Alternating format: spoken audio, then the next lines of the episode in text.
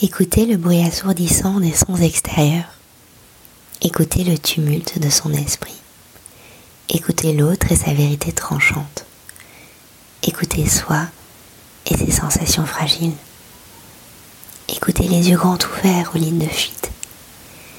Écoutez comme on regarderait l'horizon lointain. Écoutez comme on parlerait à bas. Écoutez comme on ferait le plus furtif des silences. Écoutez comme si nous chuchotions des secrets magiques. Écoutez horizontalement et verticalement. Écoutez à l'endroit et à l'envers. Écoutez comme un i. Écoutez patiemment et vaillamment.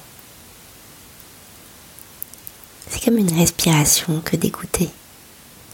Une sorte de philosophie de l'instant où l'on ne fait pas grand-chose une sorte d'altérité douce.